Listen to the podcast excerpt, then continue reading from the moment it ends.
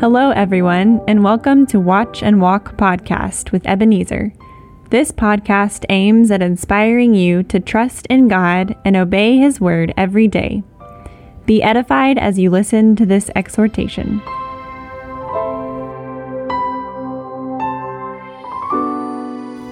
Hello, friend. This is Ebenezer. I believe it is well with you by God's grace. Today, I want to talk to you about terms and conditions. Terms and conditions. According to Wikipedia, these are legal agreements between a service provider and a person who wants to use that service. It also explains that a person must agree to abide by the terms of service in order to use the service offered.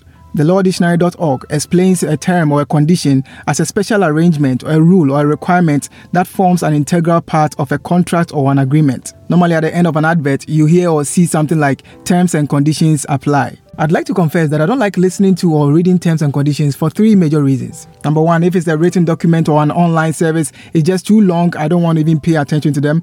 The second reason is that oftentimes the advertisers give me the impression that they are not as important as the product or service they are offering.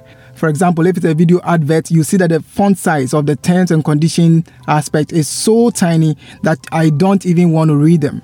And if it's an audio advert, they speak so fast that I don't even bother paying attention. And the third and the most important reason is that if I know that ignoring them would not cost me anything or it will cost me little, then I don't bother paying attention to them and I've paid some regrettable costs for my negligence.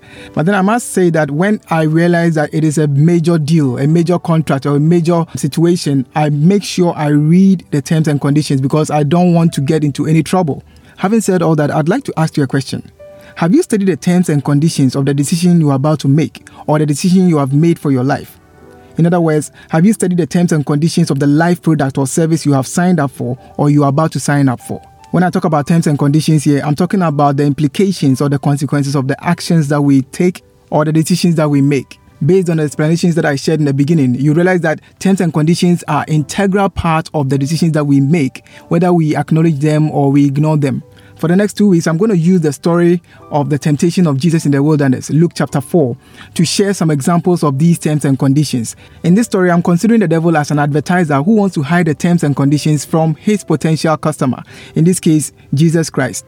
But then, if you analyze the responses that Jesus gave, you would see the terms and conditions embedded or implicit in those adverts or propositions. Let's begin with the first temptation.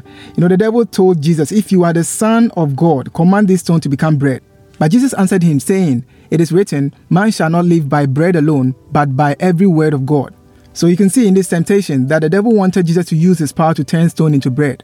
While Jesus was in the wilderness to receive life giving words from his Father, he was there to commune or communicate with his Father.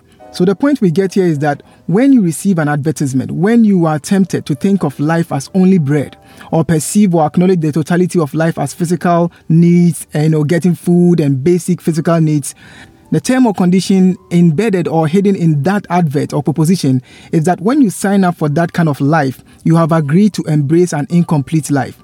In other words, you will never find fulfillment in life because that is just a partial life.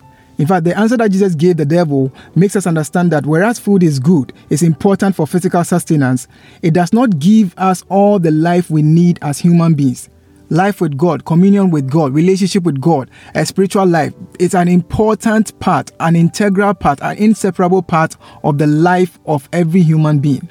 Let me put it this way uh, we humans often think that we want God in our lives, but then the truth is that we need God for our lives here on earth. And without this relationship with God, you cannot be whole as a human being. Closely linked to this thought is the second temptation, where the devil told Jesus Christ, If you worship me, all the kingdoms of the world will be yours.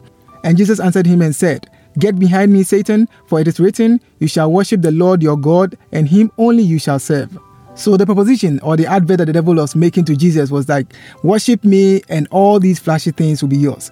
But then Jesus was in effect trying to say to him that if I buy this proposition and I worship you as a devil, I have signed up for the sin of idolatry. So, in relation to the decisions or life products that we sign up for, this story is telling us that if you make ungodly compromises to acquire things or money or favor with people, the condition is that you have agreed to the sin of idolatry and the service to the wrong master. As I said last week, idolatry is an expression of unbelief in the true God.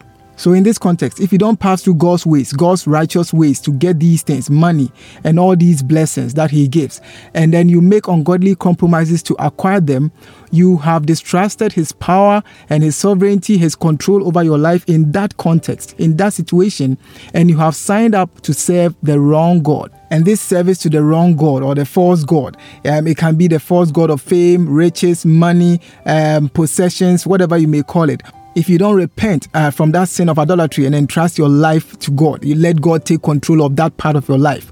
That service will likely lead to addiction, to anxiety, to fear, to insecurity because they are false gods. They can be good servants, but they are terrible masters. I will end here and continue with the last temptation, God willing, next week. But then in closing, I would like to ask you again Have you studied the terms and conditions of the decision you have made or the decision you are about to make for your life?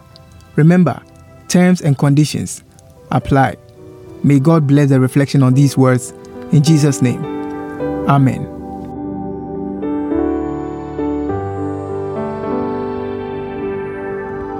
Thank you for listening to Watch and Walk Podcast with Ebenezer.